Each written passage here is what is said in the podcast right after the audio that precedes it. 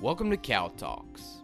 I'm Chris Prevatt. And I am Marcelo Wallau, Forage Extension Specialist with the University of Florida. And this is our podcast, where we dive deep into the main topics affecting livestock and forage production in the southeastern United States. From the mainstream media to new technologies straight from our research stations. From cattle prices to international trade. From our pastures and beyond.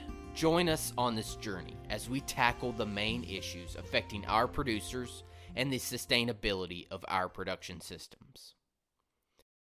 So, Chris, you're ready to get uh, your seeds ordered for the cool season variety planting, the cool season planting this year? Oh, absolutely. I think uh, we know there's some shortages out there in terms of annual ryegrass and red clover. We want to be early. We want to be ready. Um, I've already put some orders in for some seed. I'm excited about getting ready this fall.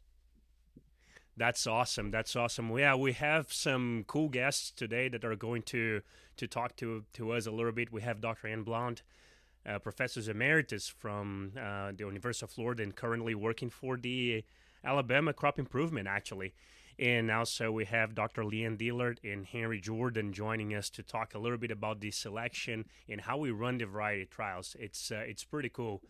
We know there is a lot of uh, shortage this year, especially in Triticale, but um, I'm curious to see what are the mixes you are going to plant this year. Yeah, you know, I I I, I kind of take uh, the variety trials and uh, and uh, just kind of see, hey, what's working in, in the southeast, and uh, try to see uh, at the same time. It's also what's working and what's available, uh, and then kind of just put together some mixes between Triticale, annual ryegrass, oats, cereal rye. They're all good plants. I just try to get them out there in the field and and then put cattle out there on them to graze. That is um, fantastic. Are you overseeding or you're planting prepared seed bed there mostly in Alabama? Both, both. So yeah, prepared seed bed as well as overseeding. Um, uh, I, you know, I kind of set aside some acres that are going to be annuals, annuals, and then I try to overseed just about every acre. Put a plant like uh, put a plant that's actively growing on each acre, and and uh, try to get some winter grazing out of it. Annual ryegrass is the cheapest and easiest gain that I'm going to have uh, the entire year, so I want to make sure I have as much annual ryegrass uh, as I can. That is fantastic. Yeah, here a lot of our farmers are going to overseed annual ryegrass on Bermuda and Bahia grasses. But I always recommend I kind of have a magic number, but about 20% of my area I like to have it under annual forages that we can plant both cool season and then warm season later on. I think is one of the best gains that we can get during the year, and uh, it's it's fairly cheap when you compare to feeding hay. Yeah. I mean, they're so nutrient dense. So, uh, you know, that's kind of the reason we, we like the annuals is if you've got something, just not, you know, if, if you need, well, if you do need to add some additional weight to beef cows, the annuals are perfect for that. But, uh, you know, things that have higher nutrient requirements, uh, stocker cattle, dairy cattle, uh, replacement heifers, even developing some bulls, uh, or getting bulls back to uh, higher plane of nutrition following uh, you know, the breeding season, then you know it just gives us a more nutrient dense forage out there and uh, requires a little bit less supplementation whenever feed prices get high. Fantastic, yeah, that's true. Well, let's hear what our guests have to say today. And just as a reminder for those that are listening, just uh, check our website, check our variety recommendation lists on our extension publications. They are both available for Alabama and Florida.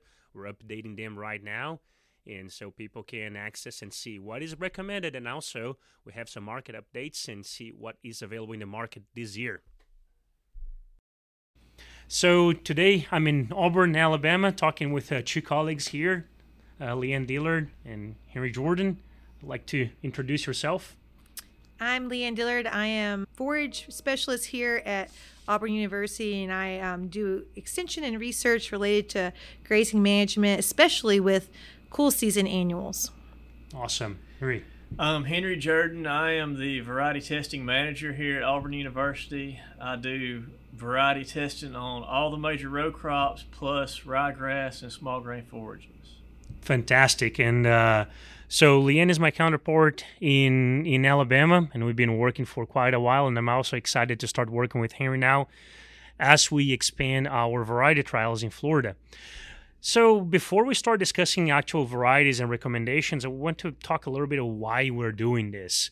And farmers always come to us and ask what to plant here and many times they don't understand the difference in varieties and the different species and i try to explain well you just don't plant oat you just you have to plant a specific type of oat and it's not just any oat that is going to work uh, we have recommendations because we've been testing those varieties to make sure they are performing well uh, henry you have a long um, long history of variety testing here and in georgia do you want to enlighten us a little bit about the process and the importance of doing that variety trial?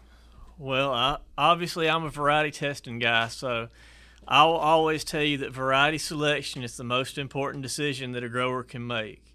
Um, it's going to be for sure one of the first decisions he's going to make, and it's going to set him up for hopefully a good season for as, as he moves forward. Um, when he's looking at forage species in particular, hopefully his first decision is going to be what species or multiple species am I going to plant and then from there he can start delving into what variety and specific do we want to plant and how is this process why are we recommending some varieties and not recommending others how do we get to this list of varieties so um, at auburn we get the seed companies they send us numerous varieties to test. We'll harvest those varieties throughout the season, hopefully with a good season multiple times, up to potentially six. Usually four to six is the average. Um, and we're going to look at those. We can look at them multiple ways. We can look at it. What are the yields by harvest? So at harvest one, what was the yield? At harvest two, what was the yield? And then we can look at it as was it an early season yield or a late season yield? At Auburn, we typically divide those up. Um, middle of March is usually where we draw the line. So anything before the middle of March would go on the early season side. Anything after the middle of March would go to the late season side. So we have we can we can bust it out into early season, late season, and then we also do a season total. So that will be our cumulative yield across the whole season.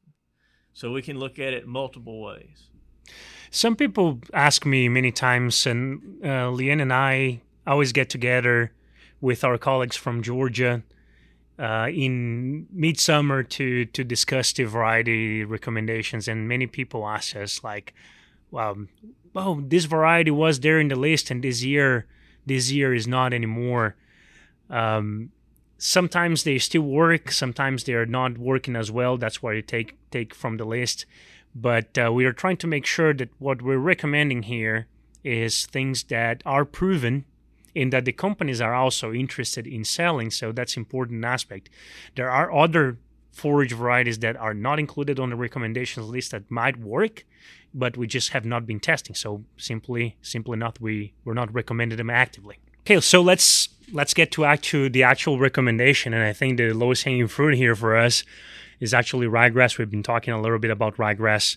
Uh, we do have uh, basically three different testing uh, testing trials or a group of trials here. We have the Florida trial that is run in Citra, Florida, where we have some disease ratings. In biomass, we have the trial here in Alabama that involves multiple locations. Yes, we have for Florida growers, we have a, hot, a trial at our Gulf Coast Research and Extension Center, which is in Fairhope, Alabama, close to Mobile. And we have a second location in Headland, Alabama, which is pretty close to the uh, Florida line as well. So both of those, and not only could help Alabama growers, but could also help Florida growers as well. Sure. And then you have two locations in Central two locations in central Alabama and one in location in North Alabama. North Alabama, and then we also have the the Georgia trials, which expand through three different locations as well. Yeah, those have changed since I I'm not sure on that one. Tifton Plains and Griffin, if I'm not mistaken. Tifton Plains and Griffin. Okay, and so. every once in a while, Rome. So I think I think it's at least those four locations a north, a central, and two south. And the interesting thing to, to look is that the varieties that are performing well in the in the south are frequently quite different than the materials that are performing well in the north. And one of the reasons that we breed those specifically for different locations and different purposes. So let's take a look at the, the recommendations we have right now for ryegrass and also reminding the, the folks that are listening those those material those uh, recommendations are going to be updated to our websites and extension in extension publications both in Alabama, Georgia, and Florida. So if you want more information or more detail, take a look on those variety recommendations list that are going to be updated soon. Terms of ryegrass, so let's let's just take a look on something that is related to the to the southern part of the of Alabama, Georgia, and also northern part of Florida, where most of it. What are the main recommendations we have so far? So I guess let me back up and say that as variety testing, we we just provide the data. We don't necessarily make a recommendation. If anybody's going to make a re- recommendation, I'll leave that up to the extension specialist. So that's why we're all here together today. Um, but we have, uh, at least for the Florida people, we have our South Alabama locations grouped together and we've got them broken into early season, late season, and season total data. So, depending on the grower's certain situation, he may want to look at an early season variety if he's worried about warm season green up. He may want to look at mixing an early and a late season variety that uh, could extend his growing season out further. He may just want to look at the season total if he's just worried about total season grazing. So, depending on what the grower is looking for at their certain farm, they may want to look at the data a little bit differently. I'll also point out something unique about this year. So, it this is three an average of three years of data. It's very important as extension specialists when we look at this data. We're not just using the previous year. So there may be uh, varieties on here that you know we tested, but they're not on the list. And that's just because we don't have enough data yet. And this year in particular, because we had that really big cold snap in December, um, while it didn't get you know below freezing. Uh, for extended period of time in South Alabama and Florida, it did push them back. So this year, that's the reason that we use that three year of data because that way we can go on an average and we're not just saying, well, this year it's a lot different because of that cold snap. So um, as we move forward, you may see things go in and out, and a lot of that is dependent on the fact that do we have enough data to support that? So this is not just one year of data that we're making these recommendations based on. Yeah, those those are good points. First, uh, the recommendation is really dependent on the use. And then the second is the the year. We did have a very challenging year i think across the southeast. We experienced those probably four or five days where temperatures barely raised above the max temperature of the day barely, barely raised above 40 and we saw a huge impact in our in our variety trial specific, specifically with the oat. Even the triticale got knocked back. Yep. And even um our our North Alabama locations actually was a complete failure because it was so cold for for all of our small grains and ryegrass. But we definitely saw that the the yield this year has been a lot different, even in ryegrass, and it's made some of the um, more cold tolerant varieties this year. It's interesting when you look on the year to year data, but that's why it's important that we do use three years of data to look at that, so that year to year variation is is not it's more consistent on those in addition to the cold damage we got this year and our North Alabama location at Sand Mountain, it was for yield a total failure, but we were able to get some usable data out of it. Just that there were about 12 or 13 varieties that really stood out as far as cold tolerance. So that's that's another thing that we could look at when we're looking at these varieties, not just yield, but look at cold tolerance. Um, you mentioned the oats and triticale earlier.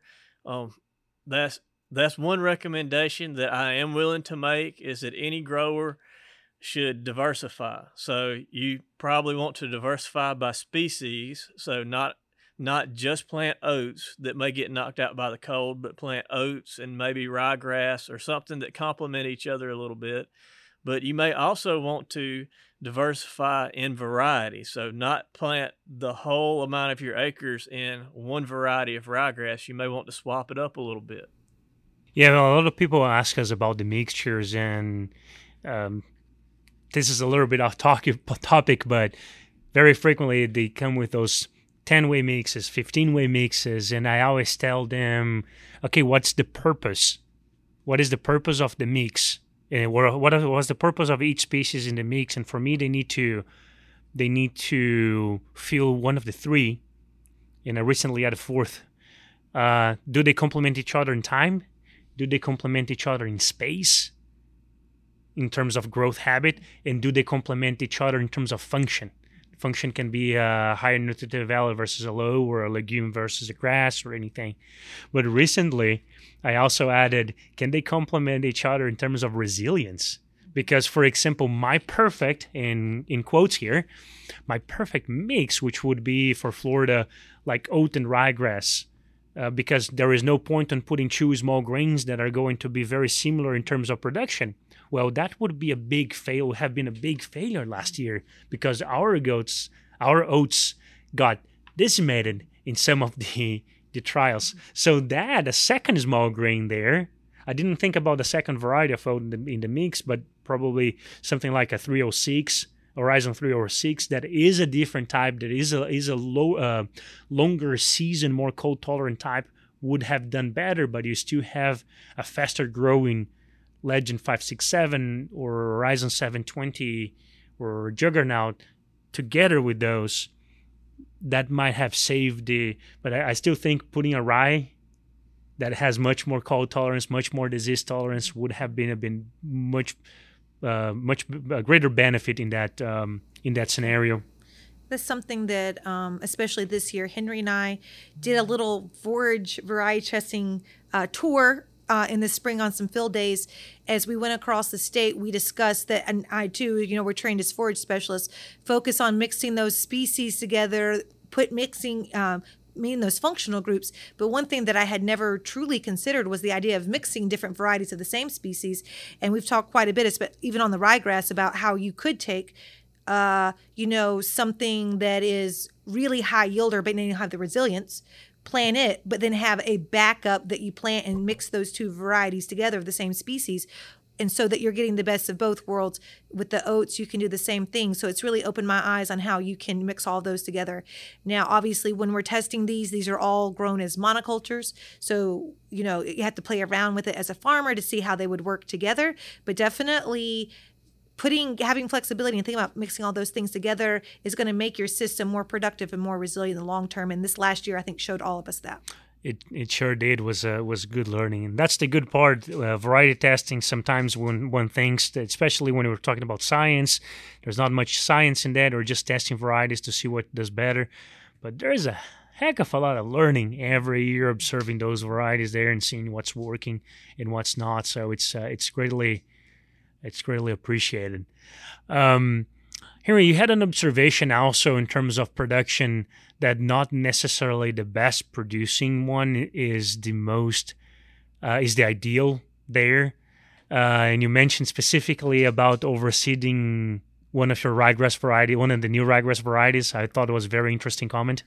So um, this year, just looking at my trials, uh, there was one variety that it went into reproduction super early compared to everything else. So, in that aspect, it put it in a little bit of a disadvantage on yield because it had a shorter growing season.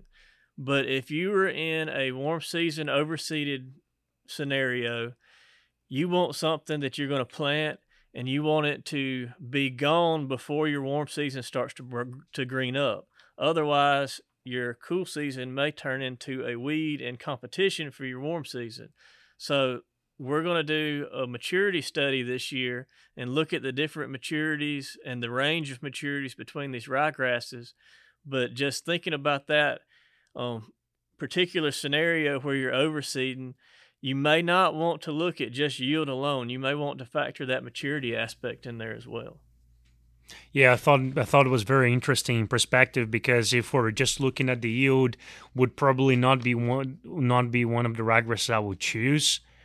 But in in that scenario where I'm overseeding and that's only part of my pasture because another area that let's just say it's uh, it's a prepared ground I have something else different then I can start matching the timing of grazing of those in putting together my my grazing system as a whole by by merging.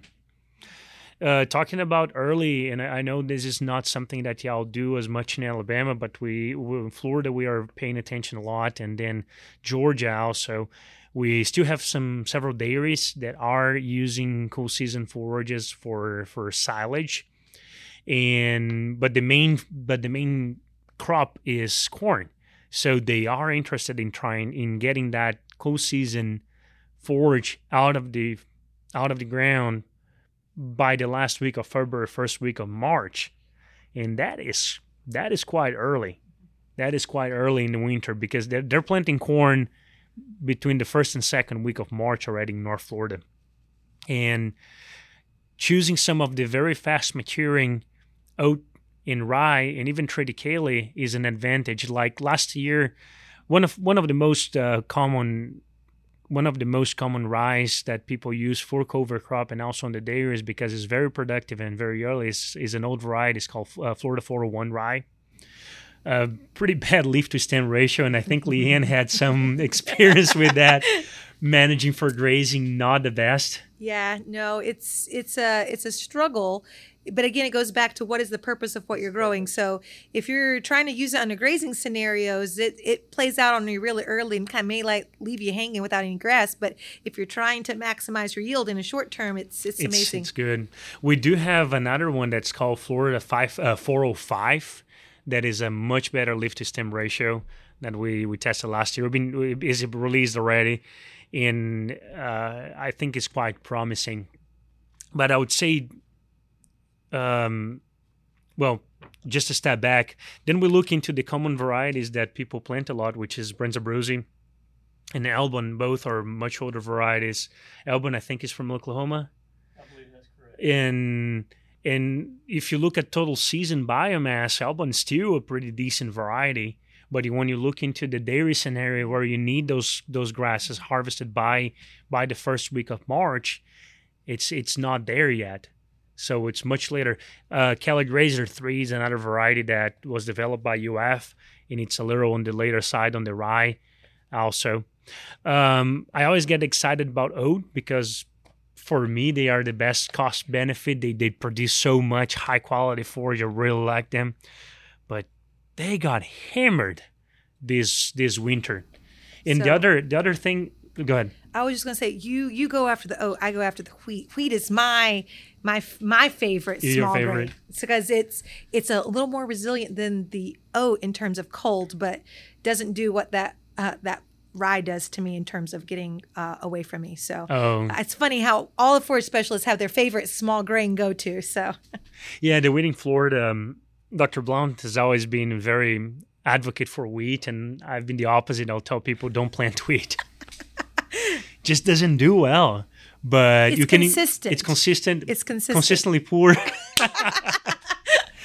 and you can insure but talking about wheat uh, Hessian flies had been a problem in the past especially last year in making sure you are choosing a variety that is resistant resistant or tolerant to Hessian fly is yeah. one of the main things and we make our recommendations so as marcelo mentioned we we do meet uh, specialists from all three states and that is one requirement for our wheat varieties is they have to be um, have some Hessian fly tolerance to it. They do a test in, in Georgia to verify that, as a matter of fact. So on the wheat varieties, that's very important. And unfortunately, these days um, we're dealing with uh, armyworm issues. Even when early season, if you're trying to plant in early, we'll get some some armyworm issues. So there are some some downsides of of wheat, but I find it consistent. I, I know it's there, so. that's how that's how I play my game. But it's it's funny how all the forage specialists I talk to, they all have their their favorite go to small grain, and it's hard yeah. to convince us otherwise. So, but oat is good as well. Yeah, I'm, I'm partial, but but back to the oat. It was I was so disappointing arriving in January at some of the dairies mm-hmm. that we had planted the variety trial, and they're those are gone. Yeah. Basically, the only ones standing uh, in one of the sites were Horizon 306 and the uh, one of the Ram varieties. We had a couple of the Horizon varieties in our trial. Um, at first, we thought it was a total loss. They did come back and they did produce some yield, but at that point, um, it was not going to be quality data for our purposes. But some of them did come back. Yeah. But um, added to that, I had some have two sites in the testing that were I don't know ten miles from each other, planted the same date, same density, same date, same machinery, same people, everything.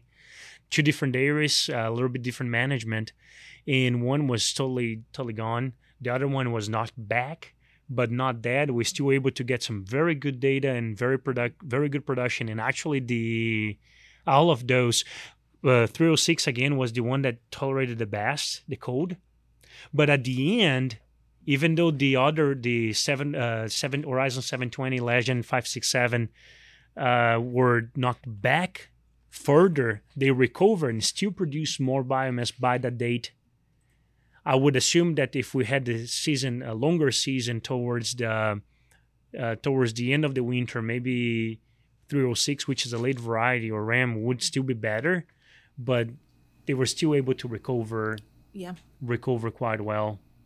We found that it really, this was one year where that planting date was very important on whether your oats survived or not. If you hit that recommended planting date and got them in the ground, they got some height, they got knocked back, but they came back. But those that planted later in the the planting window definitely saw complete decimation. That's what we saw across Alabama. In Which is why North planting date's so important. Um, in North Alabama, our three horizon varieties 306, 214, and 578 they all three recovered, but they did take a, a beating when that first initial cold hit. which I will admit has changed my opinion of oats because they did come back. Because we always said oats would go out completely, wouldn't come back. So the these newer variety of oats are a little more resilient and they they get but everything got knocked back. So you just can't blame the oats this year. So yes, everything got decimated. we're so, still recommending them, even though Yeah. was. uh, yeah. So that's why we use three years of data, right? that's true. That's true. I'm still I'm still a big fan of our our Legend five six seven. Although we had seen some breaking of that disease, that uh, rust resistance, and this is one of the things that also farmers frequently say. Oh, you said it was resistant. Like yeah, it had been resistant, but those those strains they evolve over time, and that resistance can can be broken, and that's one of the reasons we continue our our forage breeding programs and don't stop as soon as we find a good variety. That's right.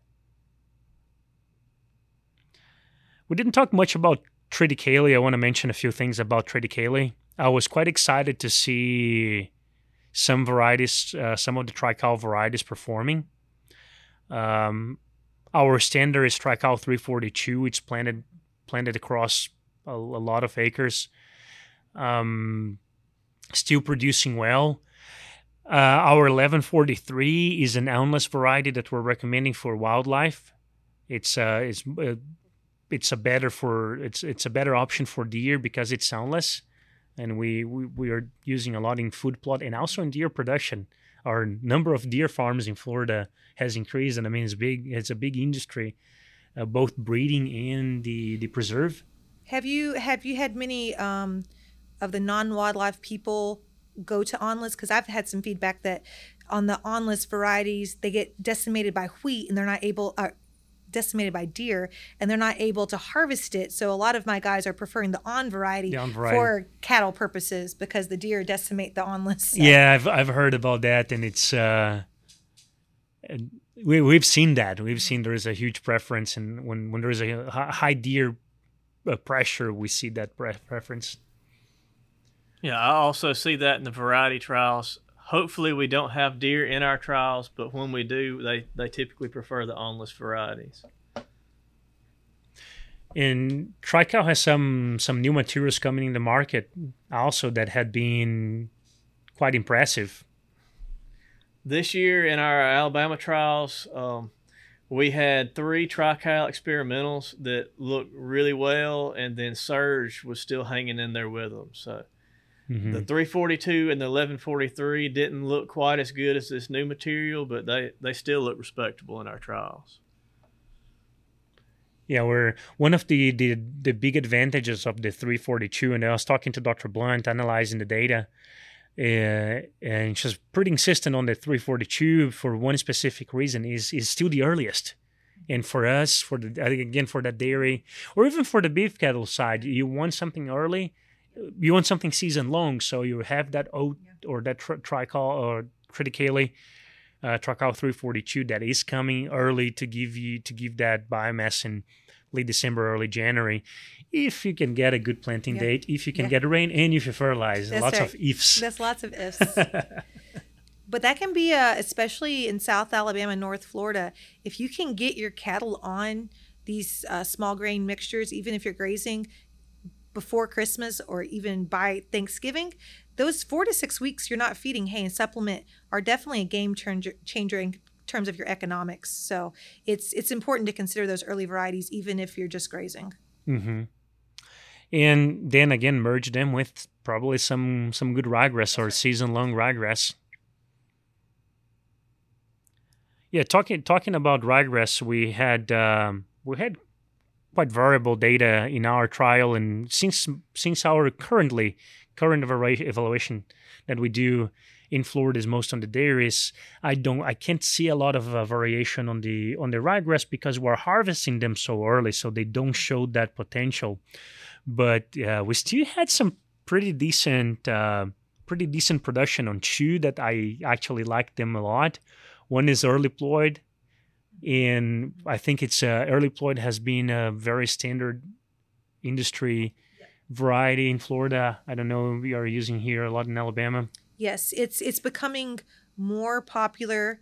I will say that um, the tried, the one that's used the most would be Wax Seed Company Marshall. That's what most producers go to. But part of our variety testing program is to show them, and we're not saying that any variety is bad. Marshall is a good product, but there are newer varieties now that are out producing it, and to consider some of those newer varieties because uh, their yield is becoming more superior to those. But Earlyploid continues to be one that we've had um, on the books for a while. So uh, in North Alabama, it wasn't quite on there, but in Central and South Alabama, it definitely is one of our top yielders. hmm And the other one, um, I, I, I, I swear I'm not go, not being biased here.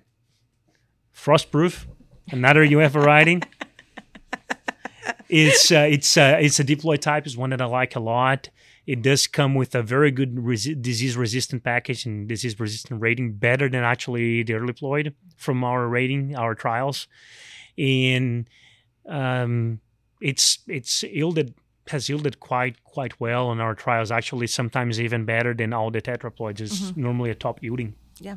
Well, and that that brings up a good point. You know, um, tetraploids get a lot of uh, press about being bigger and better. And you go out in the field, it's definitely obvious obvious which varieties are tetraploids. But our data continually shows that the specific variety itself is more important than the fact that it's a diploid or a tetraploid. So when you're evaluating this, just because it's a tetraploid doesn't mean that it's going to be superior than any diploids. It's important to look at the specific variety to make sure, because even though the leaves are bigger, we can show that the yield may not be different. It's a difference in dry matter typically. Frostproof didn't do as well in the South Alabama trials, but one thing I would like to point out about it is it was one of the varieties that kind of by its name gives it away. It was one of the more cold tolerant varieties that we had in our trials. We'll say on these varieties one thing um, the companies when they put varieties in they do and it was mentioned earlier put some experimental varieties in but we do our best and the reason that we work together. So when we make recommendations it has to be commercially available. So every year we go through and um, if necessary we contact the company and make sure there's seed available for those. We don't want to recommend something that y'all can't get seed for but you might have to call the company. Uh, a lot of these varieties are you're not going to find on your local feed store or co-op shelf. They're going to go with the the big sellers, but that doesn't mean you can't get the seed. Um, contact the company, contact your local extension agent. We can help you get in line with the companies to get some seed. So just because it's not on the shelf at your local market doesn't think it's not available. We, we can help you find it. So Basically, just don't go with the first that's the right. first That's uh, right. bag you find and But you will you will have to do a little bit of planning, right? A lot of times what happens is you think, "Hey, I'm going to plant this tomorrow. Let me go to the store and buy some ryegrass or small grain seeds." So it does take some planning. Um, it's the first week of August. I'm considering right now what I'm planning for my research so I can get it in hand in the next three or four weeks, so I can get in the ground in the next six to eight weeks. So it takes some planning to get that out early, but it's worth the time and planning to do so that you get some of these um, early get, get the varieties that you want that you think are going to work well on your farm and not just have to go with whatever's left on the shelf. That's true. One thing that I'd point out about um, getting those varieties is I would try to make sure that I could get certified seed. Um, one kind of the running joke between me and some of the seed companies is uh, some of these varieties that have gone off patent. They may be calling it variety A, but is it really that variety, or is it just what they had left over from last year that they swept up out of the back of the seed room and bagged up? You know, is it really what they're saying it is? So, it, the best practice would be to get that certified seed if possible. Yep certified seeds because when you're getting those common seeds, um, and just to name one, Gulf. Sometimes Gulf does extremely well, and then farmers are like, "Well, I, I was much cheaper I planned it is," and then next year you don't know what you're getting, and then it's full of gray leaf spot. So that's that's the risk. Certified seeds, I always don't don't go for the, the, the easy brown bag. And also, many people are just going to the store, as Leanne said, and buying some seeds out of there, especially for wildlife. It's a it's a nice packaging, a big buck in the yeah, a big buck in the in the advertisement in the packaging, and you go and uh, read uh, read and make sure you pay attention to what is what is in there, which what species is in there, and what variety is being planted. Because many times that cheap seed is going to cost you a lot of money. And sometimes they are not even that cheap. You can go to the to the as you said to the big stores uh, in uh, specialized stores in, in uh, agricultural stores and buy the the same or better materials for cheaper and make your own mix we do have recommendations for that as well if uh, you want to to look in, in our extension mm-hmm. publications yeah, and we actually have um, a tri-state group uh, in Alabama. It would be the Alabama uh, Crop Improvement Association. They also have counterparts in Florida and Georgia. That this is what they do. They certify the seed. You know exactly how much weed seed is in there. They'll list them if they're noxious weeds. There can only be so much. I think it's 0.5 percent weed seed or more. It can't be certified. So, and that goes for all seed, not just cool season annuals. But it may be a little bit more expensive. But as Marcelo said, it's it's worth the cost because you're going to pay for it one way or the other. Yep, that is true. Well, do you have any other comments about the variety selection or some of the exciting data that we collected this past winter? Oh, check out the variety testing website at Auburn. Okay. And you have too. We'll have we'll have something soon. I'm really excited. I'm really excited to start working with you in this variety trial. I'm not sure I'm prepared yet, but I'm excited. Leanne. Um, I guess my my parting words would be, you know, make sure if you have any questions, reach out to your extension. We're here to help. It's uh, if they don't have the information, we have to people like uh, uh, Dr. I, we love doing this. I don't, I know he's about passionate. I think about Cool Season Annuals. I am. This is what I really enjoy, and um, we can we can help with you. And if there's um, a variety that's not on our list that you want tested, you know, let us know. Get with the seed company. We can reach out to them to try to get it tested because this is um completely the companies pay for it but this is completely for y'all so we can we have flexibility just let us know and we can make this uh, you know, if we need to do something, we can do it. So. Totally, totally. And just to reinforce our disclaimer here, we mentioned several varieties, we mentioned a few companies. Uh, we're not endorsing any company. We're just testing what is out in the market that the companies are sending us. And we're trying to provide most up to date information on the adaptation of those cool season varieties based on multi state data and that means sometimes there are varieties that are still working that are not in our lists just because they have not been tested. Again, reach out to us or reach out to the company and maybe we can start working with them and get those varieties in the recommendation list. Leanne, Henry, I really appreciate the conversation today and I hope this can help our farmers and extension agents to make better decisions on this next winter in preparation for their cool season uh, pasture planting. Thank you. And here with us, we also have Dr. Ann Blount. She's an emeritus professor on forage breeding with the University of Florida and currently working with the Southern Seed Certification for Alabama and Florida and for the Alabama Crop Improvement. Those groups also promote the use of certified seeds and variety recommendation, with which is a very important part of the very important component of the breeding program as well. Dr. Blount has a vast knowledge in breeding and in seed production and on variety recommendation. And she has been the one running the variety trials in the state of Florida in conjunction with the Georgia and Alabama variety trials. So we always get Dr. Blount to come and talk a little bit with us to share some of her knowledge regarding the variety recommendation and especially why it's so important to buy certified seeds. Dr. Blount, welcome. My goal in my retirement years is to explain why using certified varieties, improved varieties are important for the end user. So, regarding that, when we make recommendations across the Southeast for cool season and warm season forages, we recommend that growers use certified seed, which gives you a guarantee of good germination, uh, good varieties that have been vetted for disease and insect resistance and production.